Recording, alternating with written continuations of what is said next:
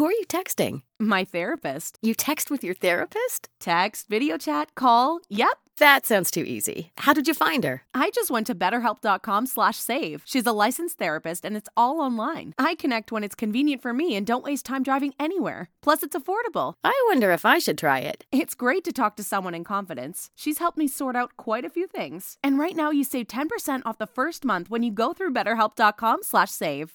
BetterHelp.com slash save. Got it. Who are you texting? My therapist. You text with your therapist? Text, video chat, call. Yep. That sounds too easy. How did you find her? I just went to betterhelp.com slash save. She's a licensed therapist and it's all online. I connect when it's convenient for me and don't waste time driving anywhere. Plus, it's affordable. I wonder if I should try it. It's great to talk to someone in confidence. She's helped me sort out quite a few things. And right now you save 10% off the first month when you go through betterhelp.com slash save. BetterHelp.com slash save. Got it. On today's episode of For the Love of the Game, we are breaking down the NBA bubble. We got our first glimpse of how games are going to look during the NBA when the season restarts. The scrimmage games are happening right now the NBA is doing a great job of what they're doing to surround the court with different graphics and stuff to try to replicate home court advantage for the home team. So we'll get into that. We'll also start talking about Lou Williams and the incident that he had over the weekend, leaving the bubble to go to a funeral, and then making a quick pit stop to get some chicken wings and possibly indulge in some, some adult entertainment. We're also going to talk about Major League Baseball. They have had a breakout uh, with the Miami Marlins of COVID tests with 14 players and staff testing positive for COVID 19.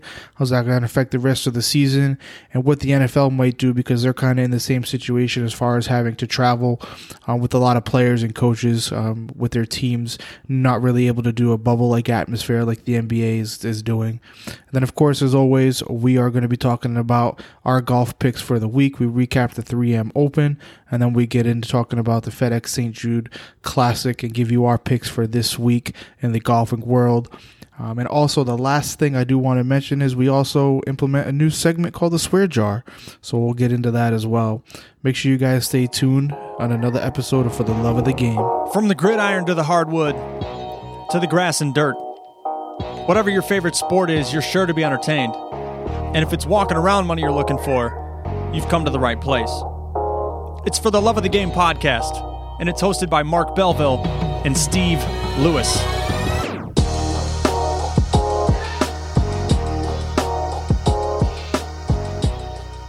What's going on, everybody? It's Monday night. You know what that means. It's time for another episode of For the Love of the Game. This is episode 21. As always, we are presented by the Unwrap Sports Network. Make sure to give them a follow at Unwrap Sports on Twitter and on Instagram. Also, want to talk a little bit about RX Hemp B. Um, they are a CBD pain treatment cream for all your body aches. Make sure you check them out at rxhemp.com and use code rxhemp dash USN to save 10% off your whole order. Uh, make sure you guys go check them out. Um, as always, I'm joined by my guy, Steve Lewis. What's going on, Steve? How was your weekend? It was wonderful, Marc. How was your weekend? It was great, actually. I had three days off. I was off since Friday, so anytime you get a long weekend like that, it's it's always good. You look like you got some great color. Did you go to the beach or something? I did go to the beach for like a long time. Like yeah. my kids absolutely love the beach. You take them there at like nine in the morning, and they just stay throughout the whole day. We don't leave till like six o'clock at night. Do you like, show them the sandcastle game? Oh yeah, I build a pretty strong sandcastle.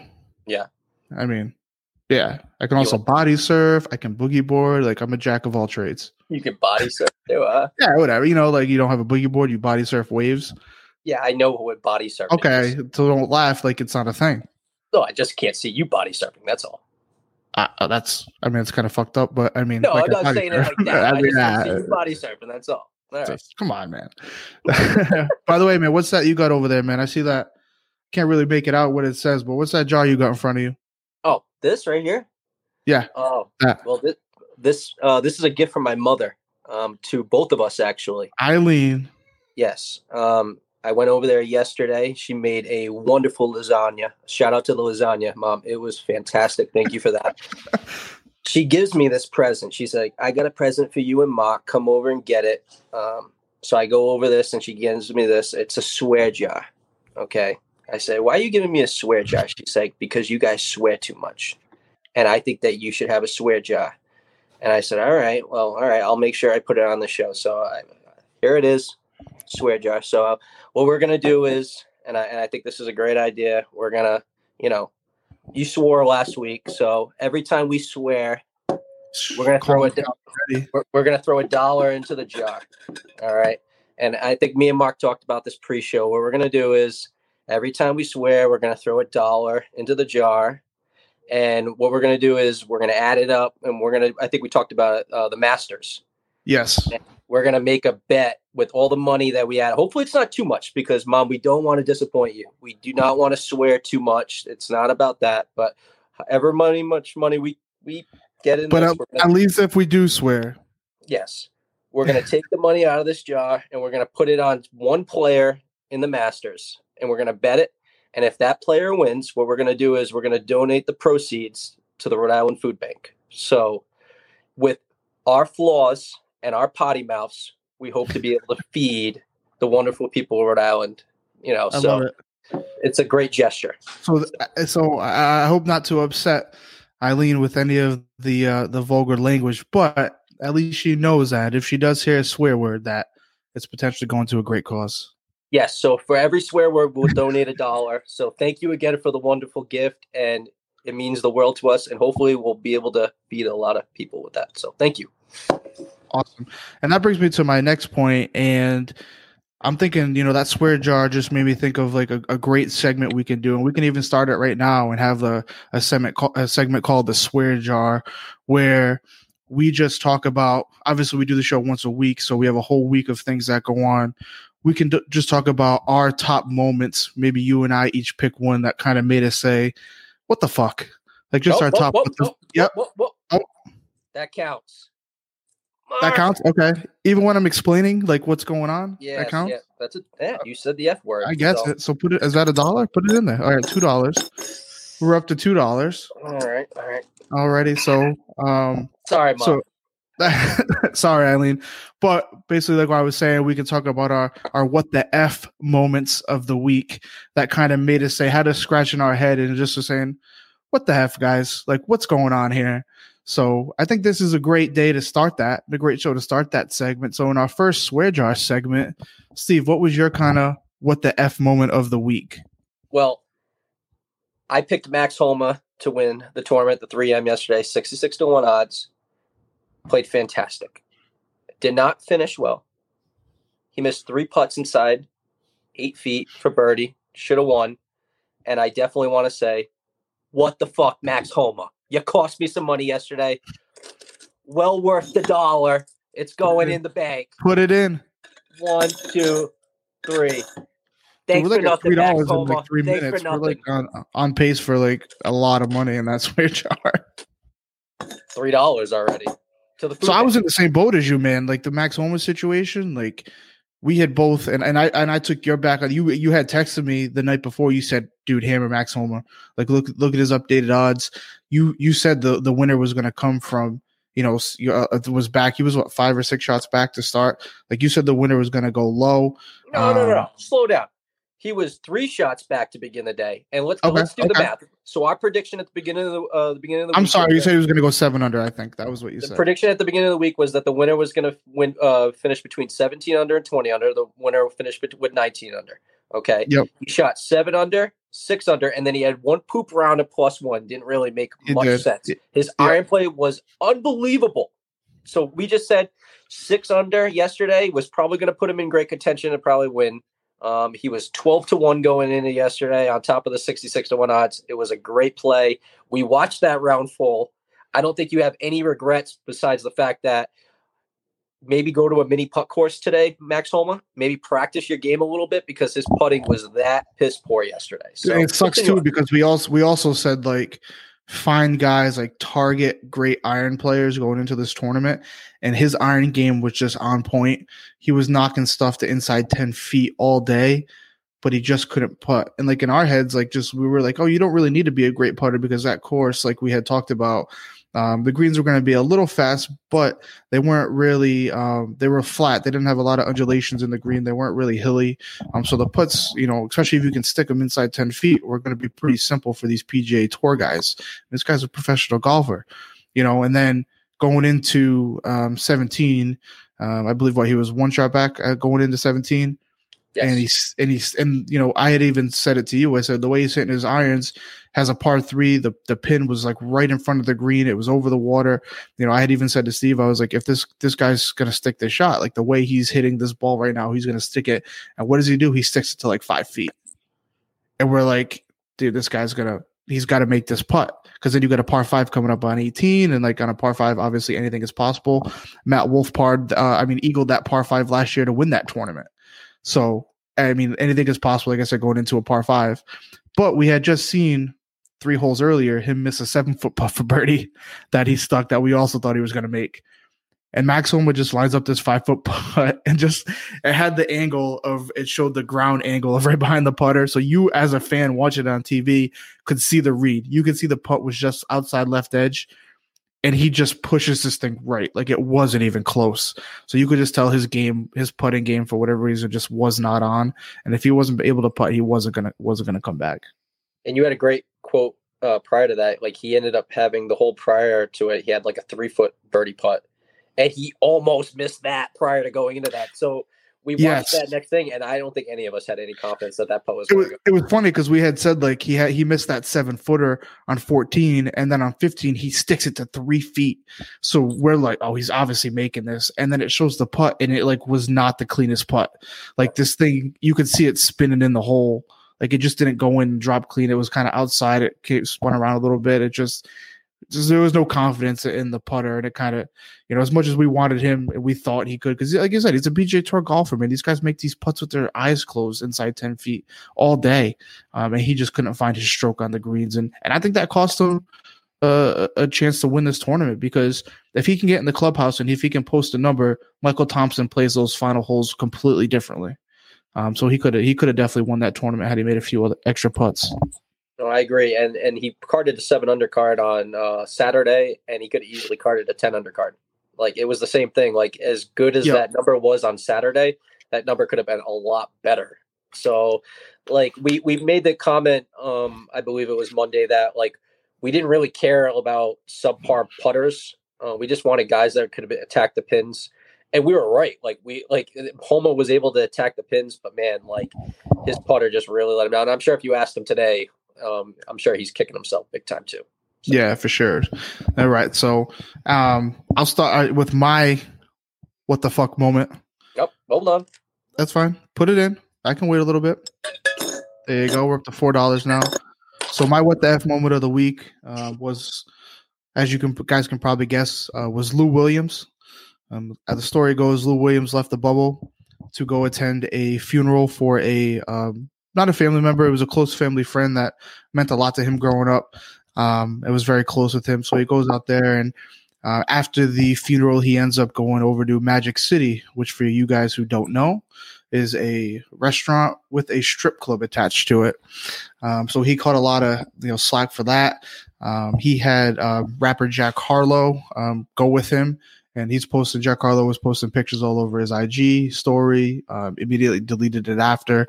Um, so word got out, obviously that he was there, and obviously with the NBA having a bubble atmosphere, anything that puts that at jeopardy, which is going out in public, um, a lot of people um, are really you know, going after Lou Will for him, you know, and even though I don't think Lou Will should be getting as much, uh, you know, f- slack for this, um, I do think it was just a dumb move to go to a strip club. like if it had been, in my opinion, if it had been a regular restaurant, if he was just going out getting food, or if he had somebody go pick up the food for him, I think it would have been much better. Just just how it looks, it just looks bad because of the strip club aspect of it. You know, like I had said, I've said this in the prior days, you know, talking with people. If he had just went out to a normal restaurant, keep the whole scenario the same. If he's at a normal restaurant without a strip club attached to it, this is a non-story. We're not even talking about it. Do you know what I mean? But since he did go to a strip club, everybody's like, oh, he left a bubble to go, you know, indulge in extracurricular adult activities. You know, the narrative that was being written and all the headlines you saw was Lou Williams leaves bubble to go to strip club, which was not the case. Lou Williams left the bubble to go attend a funeral of a family friend. Um, so I think it, it, Lou Will kind of got painted, you know, in the wrong light as as the bad guy here, um, and I don't think he deserves all of that. But I do think you got to be better, Lou Williams. Like you can't just you know you're leaving the bubble. You're supposed to be quarantined. You can't just go to a strip club, even though it's got your favorite wings at it. What do you think, Steve?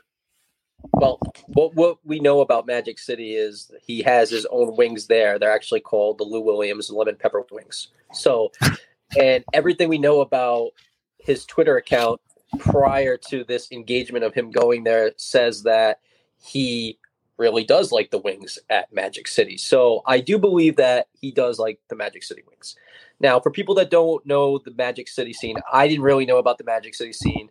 It's a strip club and it's basically a place where all the big time producers in Georgia, Atlanta, Georgia, bring their music prior to releasing it into the public. It's basically like the trial zone. So I'll bring up like the uh, the Ying Yang Twins, Little Jon, um, Salt Shaker. Like that was like the first time that they brought that song. They brought that song to that strip club, uh, the strip club, and they knew it popped. Like so, then it got it got released mainstream. Like that's how they knew. So like that's basically the jump off scene. So if they know it hap- it pops at Magic City, they know it's gonna pop everywhere else. So like that's basically what Magic City does. So if a stripper can shake their ass to this song, does that count? Does that count? Does that count? I don't know. Is ass a swear word? Yeah, it's for the it's for the food thing. Gonna so. add it anyways. So all the iffy words, we're just gonna put a dollar in. if Eileen's listening, I don't even know where she we are right now if Eileen's listening, she can she needs to give us a list of words that we cannot say or that make us put a dollar into the square jar. So so that's basically what it is. So like you kind of said, like you're living in a, the, the time of social media. So be with people that are going to put their phones away first off. Don't be with people that are going to take pictures. Secondly, Jack Harlow basically took the pictures, outed you, and then I thought the response was funny. He basically tried to cover his tracks and say, "Oh, like that's that's an old picture of me and Lou. Like I was just reminiscing because I missed I was missing him. But then in the picture, it's Lou Williams. Yeah, Lou Williams has got the mask on that only players in the NBA bubble receive when they're in Orlando. So basically, no, like it's a new picture. So like that just happened. so whether or not he was just there for the wings is another story. But if he was just there for the wings, don't even go inside.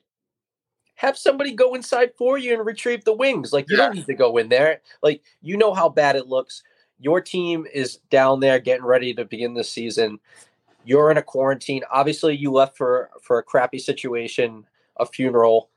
You pay your respects. Get back to your team. You're competing for a championship. Now you're going to miss the first two uh, regular season games the 1st mm-hmm. game versus the Lakers. You're playing for seeding. So, I mean, I don't know how much that matters at this point. I mean, they're probably not going to finish worse than the two or three anyway. So they're not going to meet the Lakers one way or another.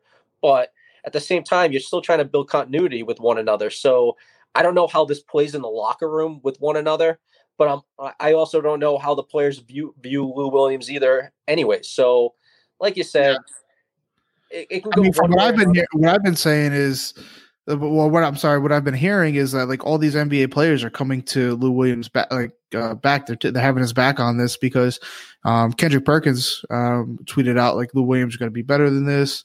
Lou Will responded like, "Hey, I've been in the league 15 years, and all you got, all, the only dirt you guys have on." Who are you texting? My therapist. You text with your therapist? Text, video chat, call. Yep. That sounds too easy. How did you find her? I just went to betterhelp.com slash save. She's a licensed therapist and it's all online. I connect when it's convenient for me and don't waste time driving anywhere. Plus, it's affordable. I wonder if I should try it. It's great to talk to someone in confidence. She's helped me sort out quite a few things. And right now you save 10% off the first month when you go through betterhelp.com slash save. Betterhelp.com slash save. Got it. Because I got wings during a pandemic you know, the Montrezl Harrell's like get your story straight, Perk. You got to know all the, you know, all the details first. Like, so even his teammates and other NBA players are coming to his back and, and having his back on this. So I don't think it's going to have any issues chemistry wise.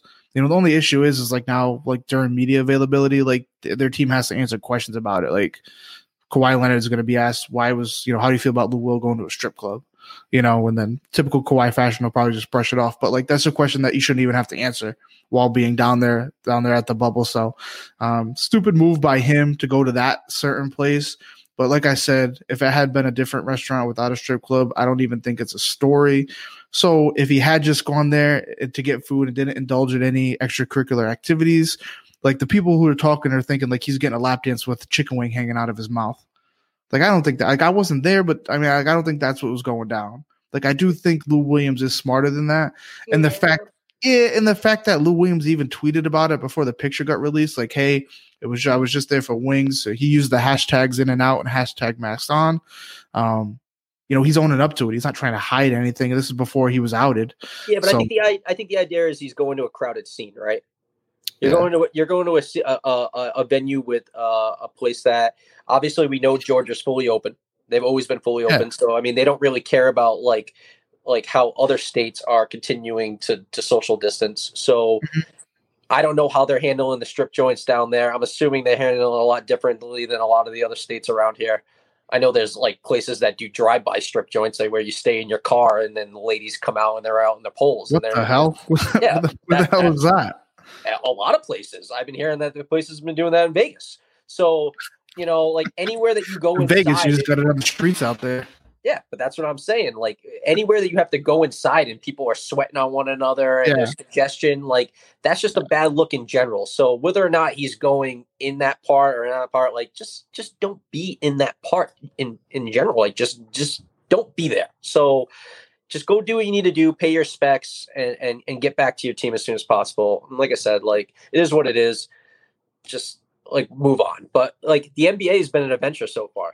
It really has. I mean, but and all in all, I mean, they're the one league that doesn't have any positive tests. So let's hope that that continues. Yeah, currently don't have any positive tests, and kind of that's kind of a good segue into the NBA and into the bubble. Um, we've actually just recently seen our first round of uh, scrimmage games down there, which is pretty cool to see because going into this, we knew where the games were going to be be played, but we didn't know kind of how they were going to be played or what the setup was going to look like, especially with no fans. We've we've had obviously have never seen that before.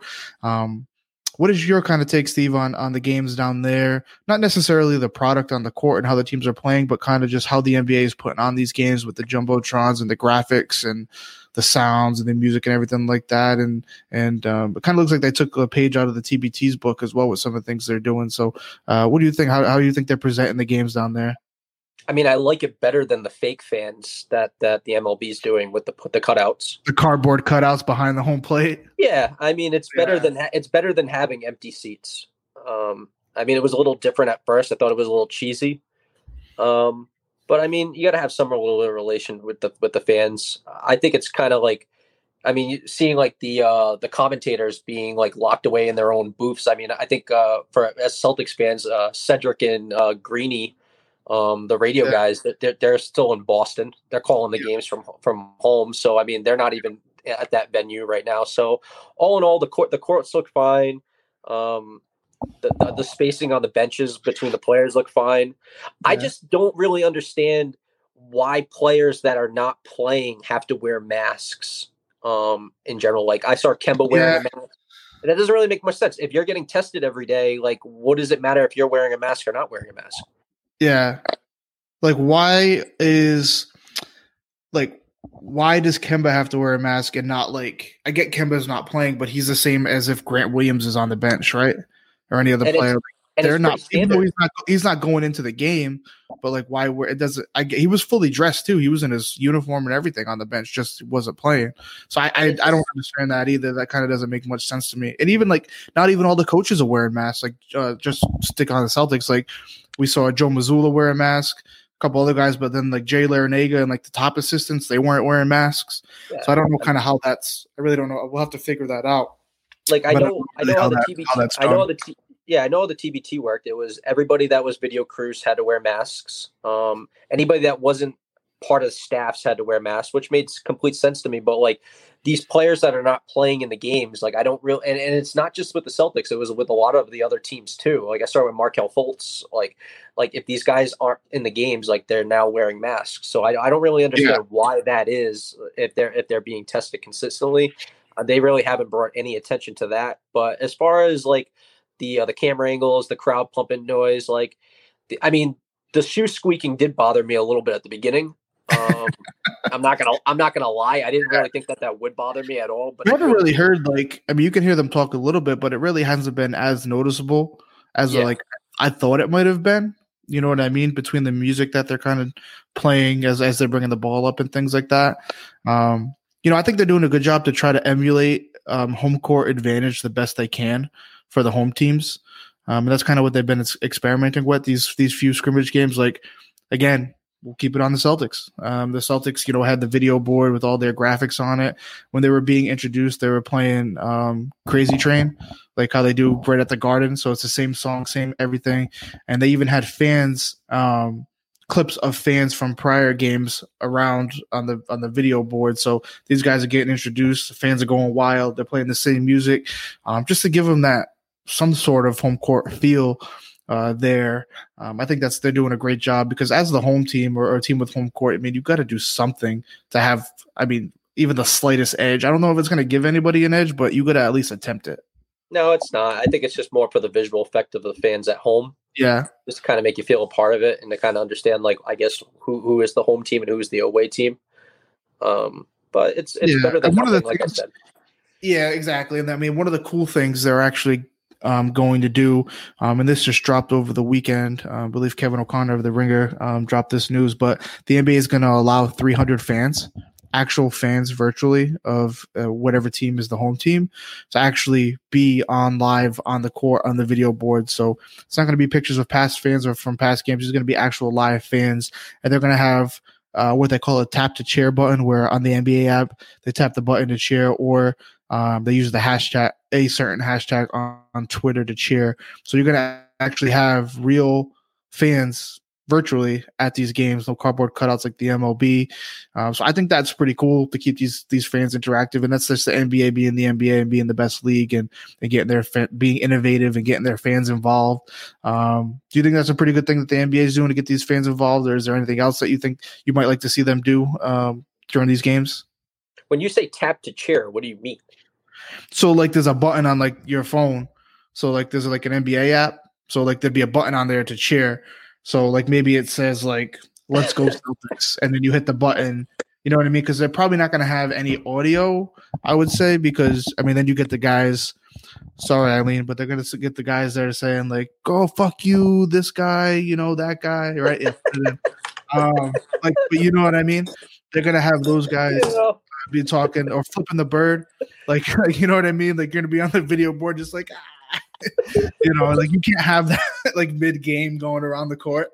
No, I understand that. I, I get so all I that. They'll be I like just asking what the tap the cheer was. Like that's all. Yeah, exactly. So that's what you think. You like you, you. I would think like it hasn't all the details haven't come out about it, but I would have to think that's what it's going to be because you can't just give 300 random people free reign to say whatever they want. You yeah, know what I'm saying? I understand. I mean, like I said, like they can they can try and experiment all they want with this stuff. I, I, don't think they can get much better with it. I think just the product itself being on the court is the most important thing, right, Marc? Like, yeah. So, so as long as we've got basketball, I think fans just have to be happy with that in general. And as long as they're trying to make any sort of motion to have any sort of home feel to it. I think that's just the best thing in general too. So I was a little shocked by them even like doing that with the fans. I thought that was a cool idea. And with just watching Major League Baseball, like I said, which just seeing the cardboard cutouts, I thought that's cheesy in itself. So yeah, so uh, I, I, like it. I'm, I'm okay yeah. with it. Awesome, perfect. Hey, speaking of Major League Baseball, I guess we can hop from you know, from one league that's kind of doing everything right to another league that's kind of doing, we think things pretty the you know the wrong way. There was a big story today uh, that the Miami Marlins um, had 14 players and um, staff members test positive for coronavirus. And I think it came out later that like another five additional um, had tested positive as well. So it's definitely looking like what they're doing as far as the traveling and, and stuff like that isn't working. Uh, nobody's really sure what's going to happen now. Are they going to continue this season? Do they postpone it again and start it up another way? Um, what do you think, Steve? Like the MLB, like you, what's your takeaway from how they've started this season and what they're doing, especially compared to like a league like the NBA, who kind of seems to have gotten everything right? Well, it basically is a testament to like what they were doing all off season in general. So you have the differences between the NBA and the NHL, which was two leagues that were just trying to restart and finish their seasons. So they were just trying to figure out how to do that successfully, and and they did. Like you know, the the NHL has two bubbles and and and a containment, and the NBA's got one bubble, and and baseball was just all about negotiations and money. and that was the big thing. It, it was all about who was going to get paid what, and and just getting the product back in the field whenever they could do it. And their idea was not so much to put to put teams in a bubble; it was just to regionize things. And when I say regionize things, it was basically take each division and then take the division from the other league and say, all right, we're going to take the American League East and then we're going to pair it with the National League East. And then that will be a way to simmer down travel. And we'll have these teams play as many games against one another and that will take down travel. The problem with that is they're still traveling from the one part of the coast down to the other part of the coast consistently. So mm-hmm. with all that travel, like things like this are going to happen. And what we've seen with the testing is like, guys can get tested one day and you're not they're not finding out the results till the next day anyways so by that point like the spread is already real and if the spread's already real at that point it's just going to go to the moon so like that's kind of what happened that's just kind of what happened with the marlins like you know yeah. one guy got it and then next thing you know six guys and seven guys got it and then you got to shut down the other team that they're playing immediately and then you got to do the same thing with the other thing and and that's basically what it was we're, we're three games through. So yeah. when anytime that you have to do any any amount of travel from stadium to stadium in this time and going from hot zones to different hot zones like this is what's going to happen like so i'm not surprised by this at all i don't i had to think that they had to have some sort of idea that something like this was going to happen uh, at some point i, I didn't like think they have to have some sort of backup plan right like i feel like you can't just like if you start canceling games like it's going to be so hard to continue the season or finish the season they I feel like they have like no quarantine plan in place, maybe per se, kind of like the NBA does. You test positive, boom, you you get quarantine, things like that. Um, I mean, do you think this season continues? Do you think it? I mean, it's obviously going to continue for the mean for, you know in the short future, but as far as in the long run, does this thing keep going? Or I mean, how many you know positive tests do we say before they, they just cancel the season? Well, I think you got you got to worry about a couple things. You got to worry about one the spread of it and mm-hmm. and and then two you got to worry about the players standing up for themselves being like is this really worth it because the players can say at any point saying like this is not worth it and they can demand to stop you know? So that's basically what it comes down to. It do i think it's going to? Do i think they'll figure out a way to get it done? Yeah. I think there's always just too much money on the line for them not to money always wins. Money always wins right? Exactly. But at the same time like it's just kind of like a prelude to what the nfl is going to do. Like th- these teams are going to be traveling across countries all the time with one another. They don't have a bubble situation set up for, for these NFL teams, and they have mm-hmm. bigger rosters. So, oh, yeah. and, and, if one guy gets it, then a bunch of guys are going to get it. And then what do you do at that point? And, and I heard a big discussion the other day, and, and, and as a Patriots fan, like my coach is 69 years old. You know, like he's he's you want, that, you want, you want Bill Bill Belichick getting the corona, man? Well, but that's what I'm saying. Like he's in that age bracket, like where all of a sudden, like if, if Corona finds the coach, like you know, like he like that that's that's a bad sign. So like you know, like yeah. you got to worry about everybody in these situations, and and if you can't find a, a, reasonable way to get these teams isolated and keep them confined to certain areas and kind of like get them settled into one place, kind of like what the NBA and the NHL has done, mm-hmm. then I don't really have any faith that it's going to work. Like I really don't. And and we're seeing it very very quickly with with the MLB right now. So we'll see. We'll see how the next couple weeks. You, like, what do you think? Like, um, with the Marlins, like, when's the next time they see the field? Like if all those guys have it, like they got to quarantine for. I mean, I'm assuming two weeks, right? That's usually what they they say. Um, and and if they're gonna miss in two weeks in the in baseball, how many games is that? I mean, it's at least ten games, right? I mean, they're so, I mean they're bigger. I mean, they're bigger rosters. I mean, I don't know if they'll bring new guys in. I well, mean, that's the they, thing. Like they're looking to, they're trying to field a team right now, so they continue can continue to play and bring in like new guys that are just capable of of playing Major League Baseball. You know, so it's one of those things. Like if you miss like X amount of games, if you can't even field a team, like how could you possibly continue on with the season? I mean, like, you, don't have, you don't have any room to make these games up.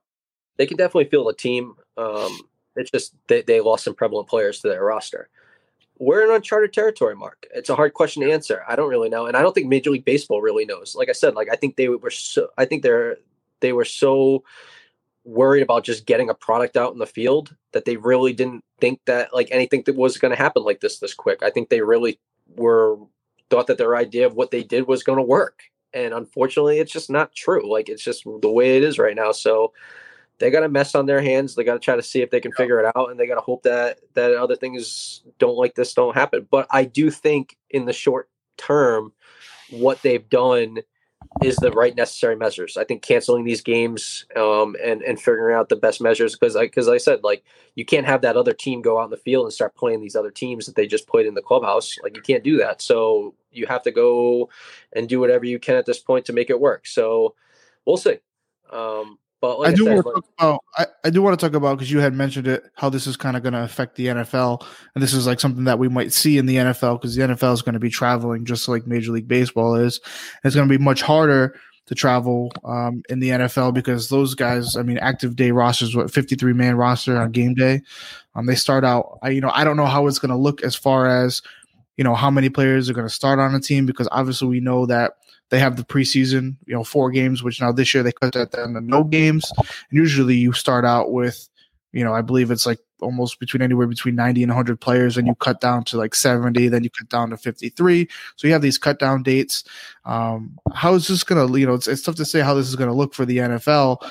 Um, it's going to affect so many players. You know, guys, we had talked about this a little bit pre show, guys that got drafted, these late round picks um, that might have to work their way on a team are going to be tough to make a roster now. And even guys that were drafted high, like even like we brought up, I brought up Joe Burrow. Like Joe Burrow has going to ha- get no experience. He's just going to get thrown into the fire. And even you had mentioned his first like eight games is he's got a tough schedule, so he's just getting fed right to the lines with no no experience. Um, so I think that's going to affect the product of the NFL as well.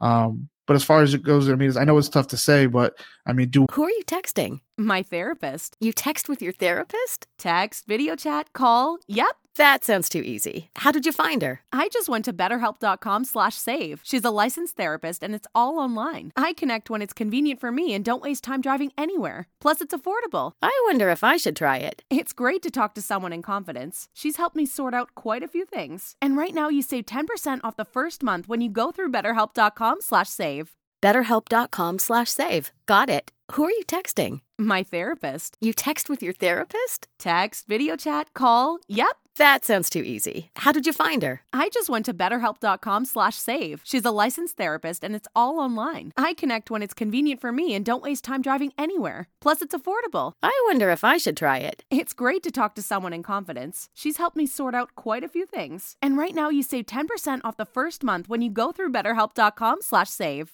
BetterHelp.com slash save. Got it. we even get an NFL season? Is that one of the things where like if MLB continues to like the downfall, they keep sliding down with all these positive tests because of the traveling? Does the NFL even get started? I think it gets started. I think 110 percent gets started. I think that right now they they've got a layout right now, and they've got to be smart about it. I think they've got to figure out the best measures that they possibly can to make it work. And I think the baseball baseball is giving them an idea of saying that maybe this isn't the proper way to make it work. And what not? Yeah, if it was me, I would find a few venues and I would kind of like work inside those venues. If you're not going to have fans, what is home field advantage at that point? You know what I'm saying? Yeah. So like why not have like certain areas of the country like where you just decide to have certain games of the week? Like, you know, so I don't I don't But really know what It's so tough because now you're talking about having like another like a bubble situation for the NFL.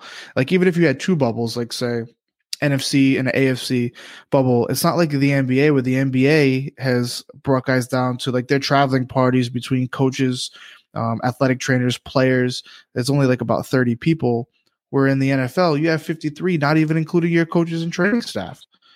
So like to have, you know, in the NFC, you have 16 teams or whatever it is, and 53, uh, we'll say 53 just because for the sake of just the active roster, 53 players on each team. Like that's still a lot of people in one place. Granted, it's all being, you know, in one bubble, but that's it's a little bit different than what the NBA is doing just because the amount of people. No, I know that. And I mean, I figure that at this point, like maybe you trim down the season, right? Like maybe Yeah. you figure out a way to start later. You know, maybe you think that that that start date isn't as necessary as it was a month ago. Obviously, like there's so much money on the line. Like money, like you talked about, uh, rules are all like they want to get as many yeah. games as possible. So they're already losing the preseason games, and obviously, as fans, we don't really care about the preseason anyways. No, but, I think we never did. but for these teams and these players that we've just talked about, these draft picks, like it's very important to their success. And you're just talking about a lot of these draft picks now that are getting cut that don't even get a chance to see the field. I, I was talking about players that decided not to play baseball, that come play bat to, to come play football, take a shot at it. They're not even getting a chance at training camp right now because there is no training camp. You know, they they basically did off season Zoom workouts, and that was basically what, what they were able to show the coaches. So I mean, how much can you really tell in a Zoom workout? Exactly. Right? And and I'll, and I from what I've heard from like a lot of like uh, scouts, like that. I mean, it's hard to like really graft how a player is transitioning from May to June to July. Like you just really don't know like watching them over a computer. It's just really hard to be able to do that. So every everybody's transition is different right now. So we'll see how it works. But like you said, like there's a lot of people involved per team. And what we're seeing with Major League Baseball, it's tough to travel right now. So it's gonna be hard for the for the NFL to to not get infected by with anybody in the situation. So like I said, we'll we'll see how it works out. Yeah, but. just hope they take notes of like what the MLB is doing and what to do, and not to do. Maybe they can learn some things that that could maybe help them out. Because uh, I mean, obviously, it would be great to have an NFL season. The one thing that I will say though is Major League Baseball plays every day, right? So there's yep. a game every day, and these teams are traveling every third day. With yep. football, these guys are playing once a week, so they've got to travel. I maybe maybe make a standard travel day early in the week that mm-hmm. way, you get you get them into uh, get them into wherever they need to be early in the week for uh, yeah. like what did they used to do with uh with standard weeks? Like usually they'd have a couple days of practice early on in the week at their home stadium, and then maybe they travel. Yeah, you would leave on like a Friday or something like that. Like get them out there by like Tuesday or Wednesday you know, yeah. get them settled, get them started getting tested. That way they can practice out there at that stadium, get them, get their reps, get them. Still leaves you a couple days of practice and walkthroughs and things like that before the game. Absolutely. Like, I, I think that's basically how they have to trend. So, like, the comparison between Major League Baseball and football is a lot different in that aspect because baseball, those guys are constantly moving around. And I think that's the big, that's the hardest part for them right now. So, football does have a leg up in that aspect. So, I think that's basically what they have to do. Like as soon as that Sunday game's over, I think they got to move on to the next spot and, and then just kind of like stay there and, and begin the testing process from that point going forward. Perfect, man. Hey, quick thing before we move into our uh, our fan favorite segment, the golf betting segment. How are we doing on that swear jar, man? How much money we got in there? Five dollars, dude. Dude, that might that might be the most amount of swears we've ever had on this show. Believe it or not, I don't yeah, think you, we sweared that much. You're yeah, you've got the potty mouth. What are you talk? I mean, I I said, I mean, I'm not. I said I don't want to spell it out. I mean, I'm a 32 years old. I got to spell out ass. Like I said, one f. Do you think that's a? You, you paid. You paid a swear word. You paid back a dollar from the last episode, and then you and then you've tallied on quite a. Yeah, but like, can we talk about my, and, my swear and word in the last episode? And you flipped off. I, I didn't even count the double birds that you showed the camera in this episode. Yeah, but dude, that doesn't count. I mean, we're gonna find out when I talk to my mom this week if it counts. Dude, she I told you she needs to come up with a list. The do's and don'ts of the spirit jar. I don't know. We're gonna find out soon. All right, guys, hey, let's get into the food bank. It's for the food bank. Exactly. So she can't, even though she's listening to this, if she's hearing a couple of swear words, I don't think she'll be too upset. Um, but we also got to win that bet, which we'll do our homework on that. We'll, we'll make sure that happens. Um, go Tiger. Um, anyways, we're gonna get into a little bit of uh, golf. Uh, we're just gonna recap the 3M Open that we we saw this past week. So we had Michael Thompson uh, finish at 19 under to win. Um, he shot a final round four under 67. It was right in the wheelhouse of what we predicted between 15 and 20 under. Um, so we knew that score was going to be high, definitely a lot higher than the week before at the Memorial Tournament pretty significant win for him. It's only his second win on tour, uh, but it currently jumps him from 160th in the FedEx Cup points race to 39th in the FedEx Cup points race, which is huge because in a shortened season, you're trying to make the playoffs. The top 125 make the playoffs, so he's basically got that locked up um, as of right now. Um, to make the top 125. So that's huge for him. A guy that's really not in the FedEx Cup playoffs that much gets that win, and he's in to attempt to win that $10 million first place FedEx Cup prize. Um, couple takeaways. Uh, Tony Finau kind of falters again. Just a guy who can't get it done. Shoots minus two. Um, I'm sorry, he was only two shots back going into the final round. Um, a lot of people had him pegged to win going in, like being only two shots back. He was playing very, very well the first three days. Um, and he only shot out of the players in the top 25, he only shot better than two of the guys, and that was Harris English. Um, and who was the other guy? Richy Werenski.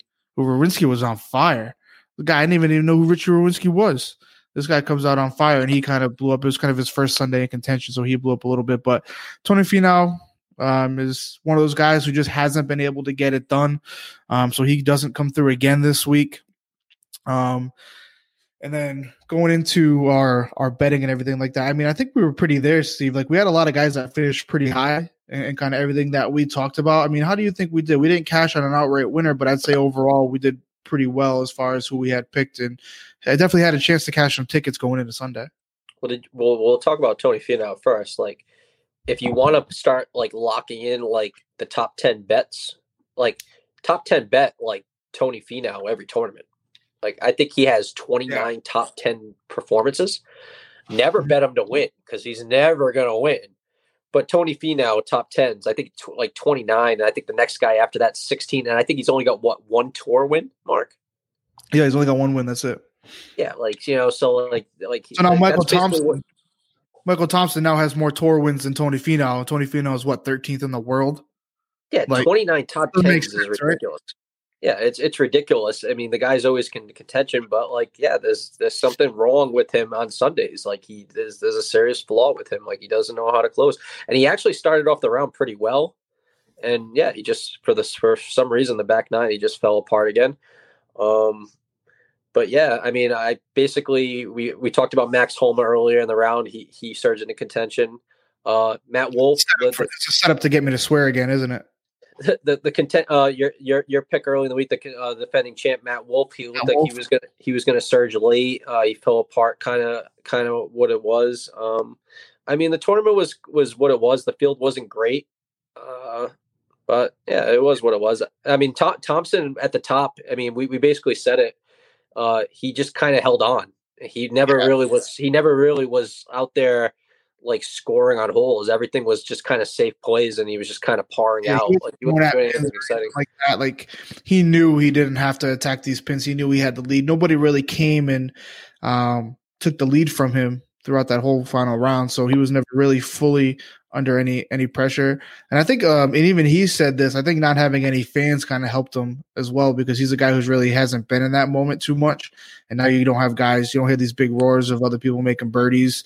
You only got to look at the scoreboard on like every hole, every other hole to see where you stand, and you can just kind of take your time, hit your shots, play your game. So uh, for a guy like Michael Thompson, I think it's definitely easier for him to kind of come away with this, you know, and, and hang on to this lead.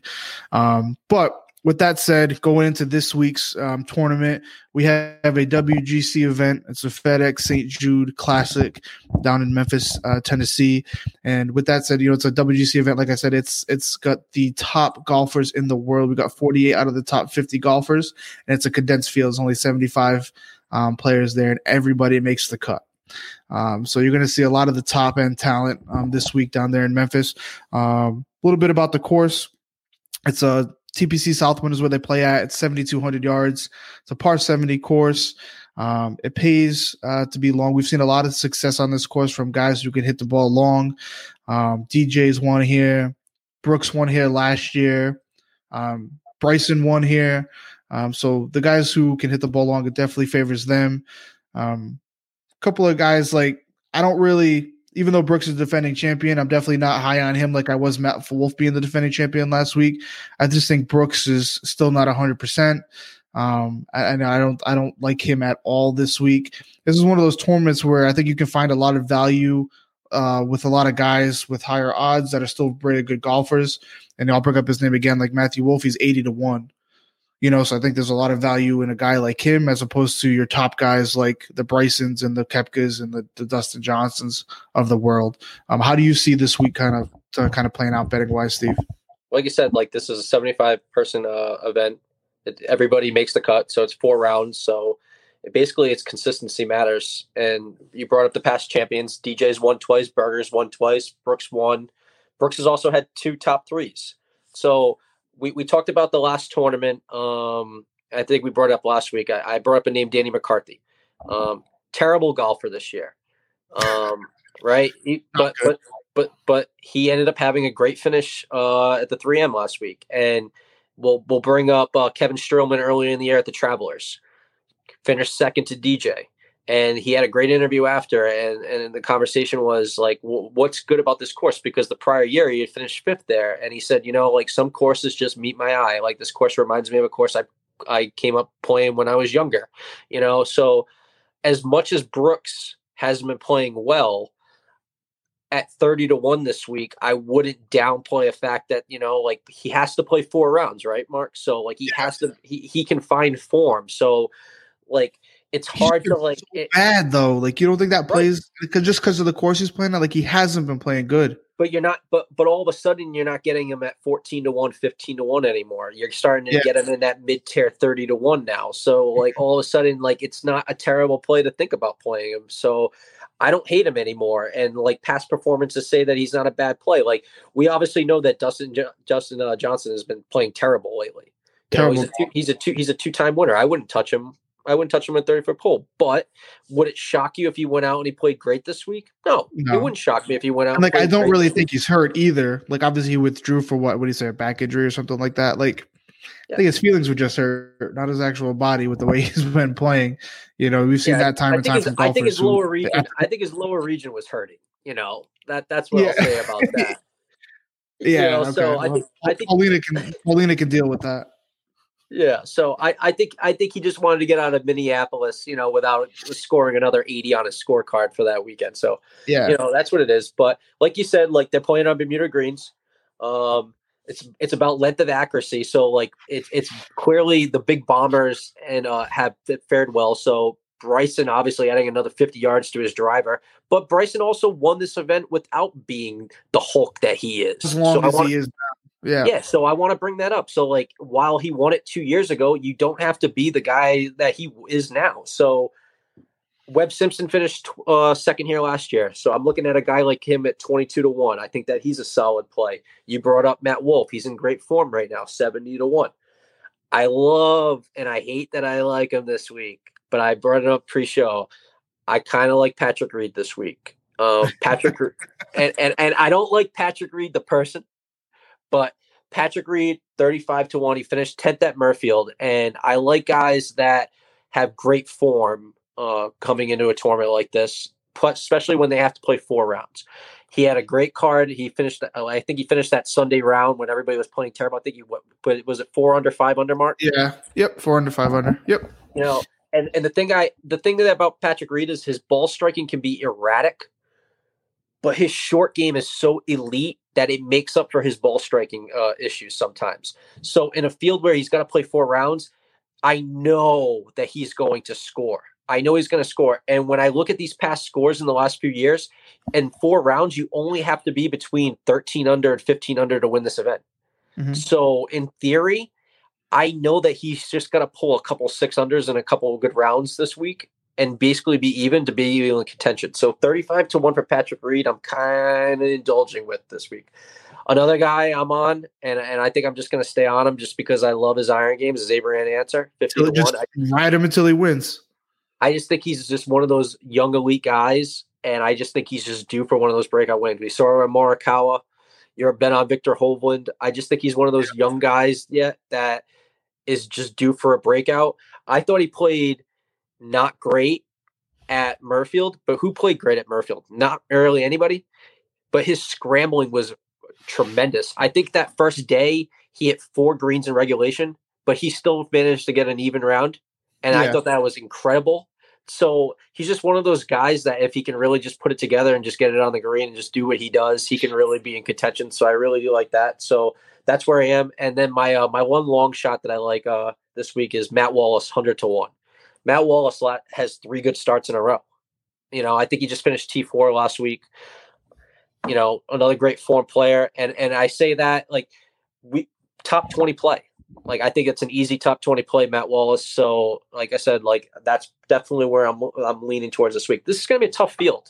You know, like these are we got we got 45 out of the top 50 players playing in this field this week. So I mean, it's really hard to lay down an outright. What I will say is don't be afraid to look at this the outrights more towards maybe Saturday and Sunday when you kind of like later in the week. yeah, when you kind of start seeing where everybody is landing, because I think that's basically where it's going to open up. Because just remember, everybody's going to be playing four rounds of golf. So Yeah. by moving day, you're going to see somebody probably go low and get themselves back into it that you're probably not going to expect it. So that's kind of like where I am with it. So, you know, but it's one person that I'm going to be pounding against because we're, we're, uh, we're stressing it. It's about length and accuracy somebody that struggles off with the driving, Jordan Spieth. I'm going to be crushing Jordan Spieth in head to heads this week. We talk about it. struggles- ev- We talk about it every week. He struggles with keeping the ball in the fairway. If you can't drive at this course, you're going to shoot terrible. And Jordan Spieth cannot drive right now at all. So I'm going to be attacking. that- That's one play that I'm going to continue to hammer, and and I know that I'm going to cash crazy. So so that that that's something I know I'm going to be laying in on Wednesday night. Whatever matchup Jordan Spieth is in, I'm going to be taking. So that's what I'm going to be looking at. couple guys um, to add on to kind of your outright picks here. A couple guys that I like. Um, I like Daniel Berger. He's twenty eight to one. I think that's some pretty good value for a two time defending, uh, two time champion. He won 2016, 2017, and won the tournament back to back. He's clearly in great form this year. He's arguably been the best golfer pre and post COVID. Um, he's got a couple of wins. Um, and then we talked about it last week on the show. He's Mr. Consistency. You know, he's going to go out there, he's going to score. Um, he drives the ball well. He's not the longest hitter, um, but he puts it really well. Um, so I think if you get the green ball um, on the green in regulation, give him shots, uh, chances at some birdies, um, he'll be able to go low, like you said, especially with playing four full rounds. I could I could definitely see him up there in the top ten by by the end of the tournament. I mean, that kind of my long shot at 125 to one is uh, Kevin Kisner. So Kevin Kisner's obviously didn't play last week. He's, he's had a week off and and he's been doing. Um, he's had some pretty good finishes this year. He's in, he's in pretty good form. Um, he doesn't drive the ball extremely long, uh, but he is very accurate. And as we saw with Bryson a few years ago, before he put on all this muscle, you don't necessarily need to drive the ball long. It does help, obviously, but you don't need it. He's a great iron player, and and he can putt. So, um, with him being in the fairway a lot and having good approaches to the greens. Um, I do like him at 125 to 1. I think that's great value for a guy like Kevin Kisner. Only downfall with Kevin Kisner is over the years he's been the best he's been such a great match play player. He's won the match play the WGC match play event a few times. Um, and he seems to struggle in stroke play tournaments, never really getting those victories. But like I said, at 125 to 1, I really like that value there. I'm gonna have the most hateable DraftKings lineup I've ever had in my whole entire life this week. Like I'm gonna hate all the players that I'm drafting this week. I read an article this week that like I hate Ian Poulter, and people and and it's people have said that like Ian Poulter off weeks off, like when he like goes off and he goes on like a vacation, he comes back, like he has like sensational tournaments, and like the numbers back it up. When Ian Poulter takes weeks off, like he's always in contentions the week after. Yeah. and he took a week off after, and he's always that guy that you never zone in on because it's because it's Ian Poulter, and then all Mm-hmm. Yeah, you don't sudden, really expect him to do much. yep, and he's eighty to one. He's eighty to one, and it's just like, oh, it's Ian Poulter. Ian Poulter's made his name through Ryder Cups. Yep. Like you know him from being on the European team, for being outspoken, being the kind of the villain um, for that European team. You don't really remember him for his tournament wins. Nope. You know what I'm saying? But if you look at recent history, he's always in like the top twenties. He's always somewhere in. He's always somewhere in contention. Like you know, and it's just like, He's oh, a consistent golfer. He's for sure he's a consistent golfer. yep, So yep. like in a DFS in a DFS lineup, I could see how he could succeed in that. Yep. So having Ian Poulter and Patrick Reed possibly in the same lineup together is going to to be very very tough to swallow. But it's looking like it's possibly going to happen this week for me because like I, I just like the value in both of them and like you said in a stacked field, I'm trying to be as contrarian as I possibly can because a lot of those guys at the top like that you're talking about are probably going to be highly owned and you kind of need to be like I was also looking at another guy and and he's 30 to 1 and I'm not going to bet him um but I'm not going to be shocked if he has a good performance because I don't know what it is, but these English players right now are playing great, and I'm really liking it. But Matt Fitzpatrick, another great player, another solid player. Like him and Wallace have been playing great this year. Really, so really far. good. So like he's going to be another guy that I look at this week in the DFS lineup. And so it's looking like Reed, Fitzpatrick, Poulter, and Wallace in a lineup, and uh, and it's gross to say out Do you loud. take any? Do you take any big money guys at all this week? Like even just one, or you just stay away from them completely? It depends how much I have left over. But I told you, So you I start told- from the bottom. You pick your bottom guys first, then work your way up.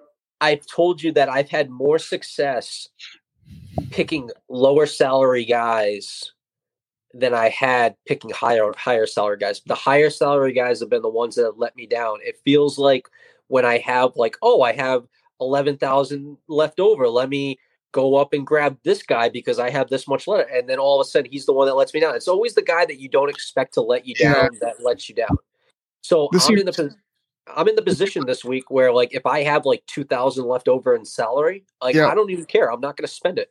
I'm not Yeah. gonna spend it because all these golfers in this golf tournament this week are playing four rounds of golf, right? Like I don't Well, have to worry saying is like this seems like a week where you're just looking for consistency over everything. You don't want a guy who's going to shoot good on uh, just Thursday and Friday to try to make the cut. You're looking for guys who are going to go out there and shoot four solid rounds of golf. I don't care about a a top ten or top twenty finish. I don't care about a cut this week. So I'm going in there and I'm just worrying about where I think these guys are going to finish this week and and if it's if it's going to because there's no way that these top golfers are all going to be top 5, top 10. It's, you just know it and I just know it. There's going to be guys at the bottom that somehow make their way up to the top that you're just not expecting and it's just the way golf is. So like you said, like these golf golfers that we're talking that are 100 to 1s, there's going to be a couple of them that find their way into the top 15. It's just the way it is. And Yeah. we know that there's a couple guys that are ranked right now that are just not in good form. Like I don't think Dustin Johnson should be as highly ranked as he is right now, but it is what it is. So we'll see how it happens. But he's a. I mean, like we've talked about, these sports books are overvaluing these guys just because of their names and like prior finishes. They're not even really looking at how these guys are playing. And man, I'll tell you what, man, Golf Network messed up again. I mean, not not Golf Network, but uh, the PGA messed up again with the groupings. Like, how hard is it to put Bryson, DeChambeau, and Brooks Koepka in a in a group together? Like, yeah, like I don't know, like, like, do you not want Thursday and Friday? Like, Tiger's not playing, guys. Like, you're not gonna get the ratings. Just if you put these guys in a grouping together, I promise you, people are gonna tune in because they're gonna want Oh, to see. people are gonna watch for sure. And I promise you, like, you might get Brooks to like come out of his shell a little bit. Like, if you if, if Brooks was playing with Bryson this week, I would bet Brooks because I'd be like, oh, Brooks cares a little more. Like, I it would just be Yeah, like, yeah. I would. I mean, although we thought Brooks was going to come out after he talked a little bit of, sh- you know, he was talking some shit too. I don't know Um, what it is. I, I just don't know what his issue is right now. I don't know. I, I it's there's something after they had their back and forth, I thought Brooks was going to come out blazing, like go low. He's going to win some tournaments. Like I thought Brooks was just going to come out on fire. He, I mean, he's clearly not right right now. He's not 100 percent for sure. there's something there's something definitely off with him. I mean, but I mean, we'll see. And like I said, like we we've talked about it, and I'll bring up one more name, Jason Day. He's got to play four rounds this week. I know he's got a back ailment, but he's so consistent. Like every round that he's played is consistent. So if I know he's going to play four rounds this week, and I know that he's going to probably card like 200, 300s every day, like that's another name that I might consistently put in DFS lineup. I don't think he's going to win, but I don't think he's going to play terrible. But that's a back injury that I think that he that I'm worrying about right now. So I don't know. We'll see. It's a very tough event to bet. It's definitely a very tough event to bet. Yeah, man, for sure. But I'm glad it's a WGC week, man. We get the top golfers in the world playing. Definitely more exciting than watching the Michael Thompsons and the Richy Werenskis of the world battle it out for for a, a you- title. Do you think it's a mistake that Tiger's not playing this week? Yeah, I do. I think. I mean, I think Tiger needs to play. I think it's a perfect tournament for Tiger to play. It's a like the way I look at Tiger's schedule. If he's going to limit his schedule, he needs to play all the WGC events and he needs to play the majors, and then like Jack's tournament, which is obviously uh Muirfield Village, the Memorial. Arnold Palmer's tournament, which already passed. It was, you know, it's in April or where, whenever it is. But those big name tournaments he needs to play. Um, and I, I just think he needs to play just to get back in form. I mean, he hasn't played tournament golf since he played Muirfield, you know, the Memorial, but that's it. Other than that charity match, like this would be the perfect opportunity for him to get back in form for next week because obviously we know he's playing the PGA. It's a major. Um, but I mean, just I mean, you just expect to come off. I mean, I get he's Tiger Woods, and, and I wouldn't be surprised if anything happens. But like in his head, is like, is he just expecting to just hop off the couch and win a major championship? And that's coming for you, a fanboy. Like, there's no way that I think Tiger Woods is going to win the PGA Championship next week. If, if he, he No, I don't week- think he's gonna win either. But like, he's Tiger fucking Woods. Like, I don't even have another dollar next to me, dude. dude, I'll Venmo you, and you throw in the dollar. but like- kids. he's Tiger Woods, man. Like if No. he comes out and wins the PGA Championship, like like a lot of people weren't really that surprised he won the Masters last year. Yeah, but he was playing a lot before then. He was he was, he was so he was hurt prior to his champ his tour championship victory, and then he won the tour championship, which has a field of thirty players. Yeah, Like, but, he, wasn't even a yeah, but he had to earn his way into that tour championship to be able to play that tour championship, correct? Yeah, but he didn't have to do much. Like he played one event before that, I believe. He missed that year. He missed a couple of playoff events. He missed the first two playoff events. But actually. he had to get high finishes to get into that tour championship. Yeah, but there's four playoff events. He missed the first two, which means he wasn't playing because he was hurt, and he played one and played okay, and then he won the tour championship. So I mean, he was playing okay. I guess he won, but it wasn't a big field. Do you know what I'm saying? It's He definitely was, not he, was, the he was he was definitely trending in the right direction. I mean, I guess anybody who wins a golf tournament is trending up, It's right? definitely and it's Augusta. So I mean it's you know, it's exactly. He knows Augusta. But it would have been nice to see him after the way he finished the other He's Sunday. Tiger bleeping Woods, Steve. No, I know that. But like I said, he like it- win any golf tournament. But I don't think he's like I said. I don't think he's just gonna. And I don't think he's on the couch. Like I literally don't think he's on the couch and not. He's practicing. He's out there every day playing in Jupiter at, at home doing his thing. He's getting ready for the tournament in other ways. Um, but this does it's different than actually being out there and playing tournament golf and actually going head to head with somebody. is he allowed to be at the venue already practicing? Probably. All right, so then he Shut down at the- for any- he- He's he Tiger bleeping Woods. How many times do I got to say it? He could do No, I know that. So he should be at so he should be at the venue practicing. Then. Yeah, I mean, I'm sure he'll probably go there this probably this week sometime to check it out.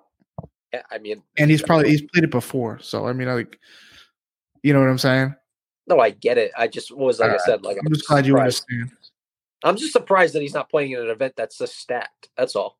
Me too. And like, competitive wise, you think he would want come out and just kick kick the crap out of these guys, right? It's not even like kicking the crap. It's just knowing that he's going to get four rounds of golf. And you know what I'm saying? Like, like there was no cut line. Dude, I almost said I almost said shit, but I don't know if that's going to be considered a swear word, so I was a little cautious there. I don't know if you It I don't know if you noticed that.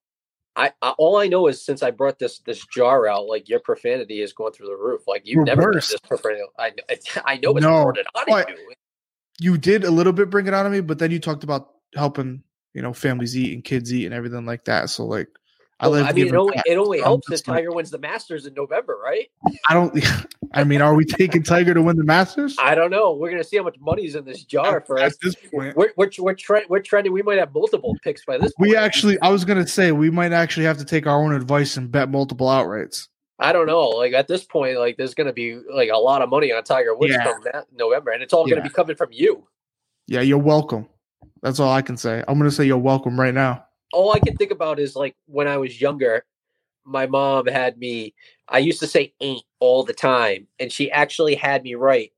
I will not say ain't anymore. I will not say ain't. Like I was in my room, and it was it, it Like kind of detention, write it on the blackboard, dude. it kind of reminded me of the uh, the Bart Simpson uh, in, in the Simpsons uh, episode, like when he's on the chalkboard and he's writing this. Yeah, thing. yeah, like yeah, it, it exactly. reminded me of that. Like this is kind of like what this is right now. Like you know, this is this is I I can't swear. Like it's in my head now. Like it won't allow me to do it. But but you can. Like clearly, like you can't help yourself now. So Dude, I mean, first of all, let's just put this into context here. I was explaining a segment, so I had to say it, right? And then he put one in from last week where I had to say it because I was explaining something else, right? Sure. no, So like, I, like I i'm had just like it's not just like I'm out here saying f this, f that. You know, come on, But man. Let's thi- put this into But context. this, but this, I'm not a episode- pot- I'm not a potty episode, mouth. Like you, you went off the rails. I mean, I said ASS, but I didn't even know if I was allowed to say that or not.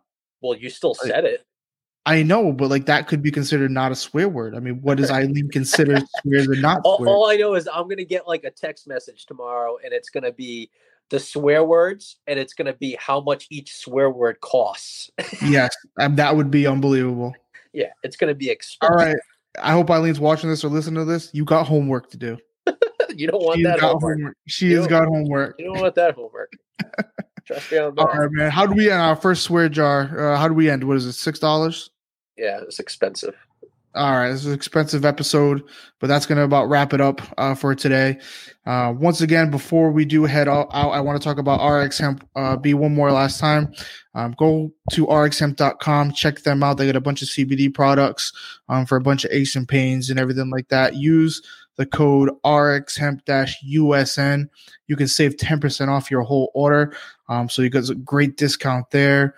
Um, on Twitter, make sure you guys give us a follow. Um, at Love the Game MB is my handle. Steve is at S Lewis five six five six. We're gonna be posting our plays. Obviously, didn't give you guys any head to head matchups because they're not posted yet, but stay tuned to our accounts because we're always posting head to head matchups there. Um, so hopefully, we can help you guys win some money. Um, and until next time, man, we'll talk to you next week on another episode of For the Love of the Game. Peace, guys. Ciao. Thanks for tuning in to episode 21 of For the Love of the Game. Make sure to give myself, Marc Belville, a follow at Love the Game underscore MB on Twitter, and also my co host Steve Lewis a follow as well at slewis5656. We'll be posting updates with the show, and of course, as always, our betting picks as well to hopefully put a little bit of money in your guys' pocket. If you're listening to this in podcast form, please rate us and leave a review on whatever podcast platform you are listening to us on. We are on all platforms such as Apple Podcasts, Google Podcasts, Spotify. So wherever you are listening to your podcast, we are on there. We really appreciate the feedback, and it only helps us do better with the show. Uh, con- constructive criticism is always the best. We really appreciate you guys listening, and we'll talk to you guys next week on another episode of For the Love of the Game.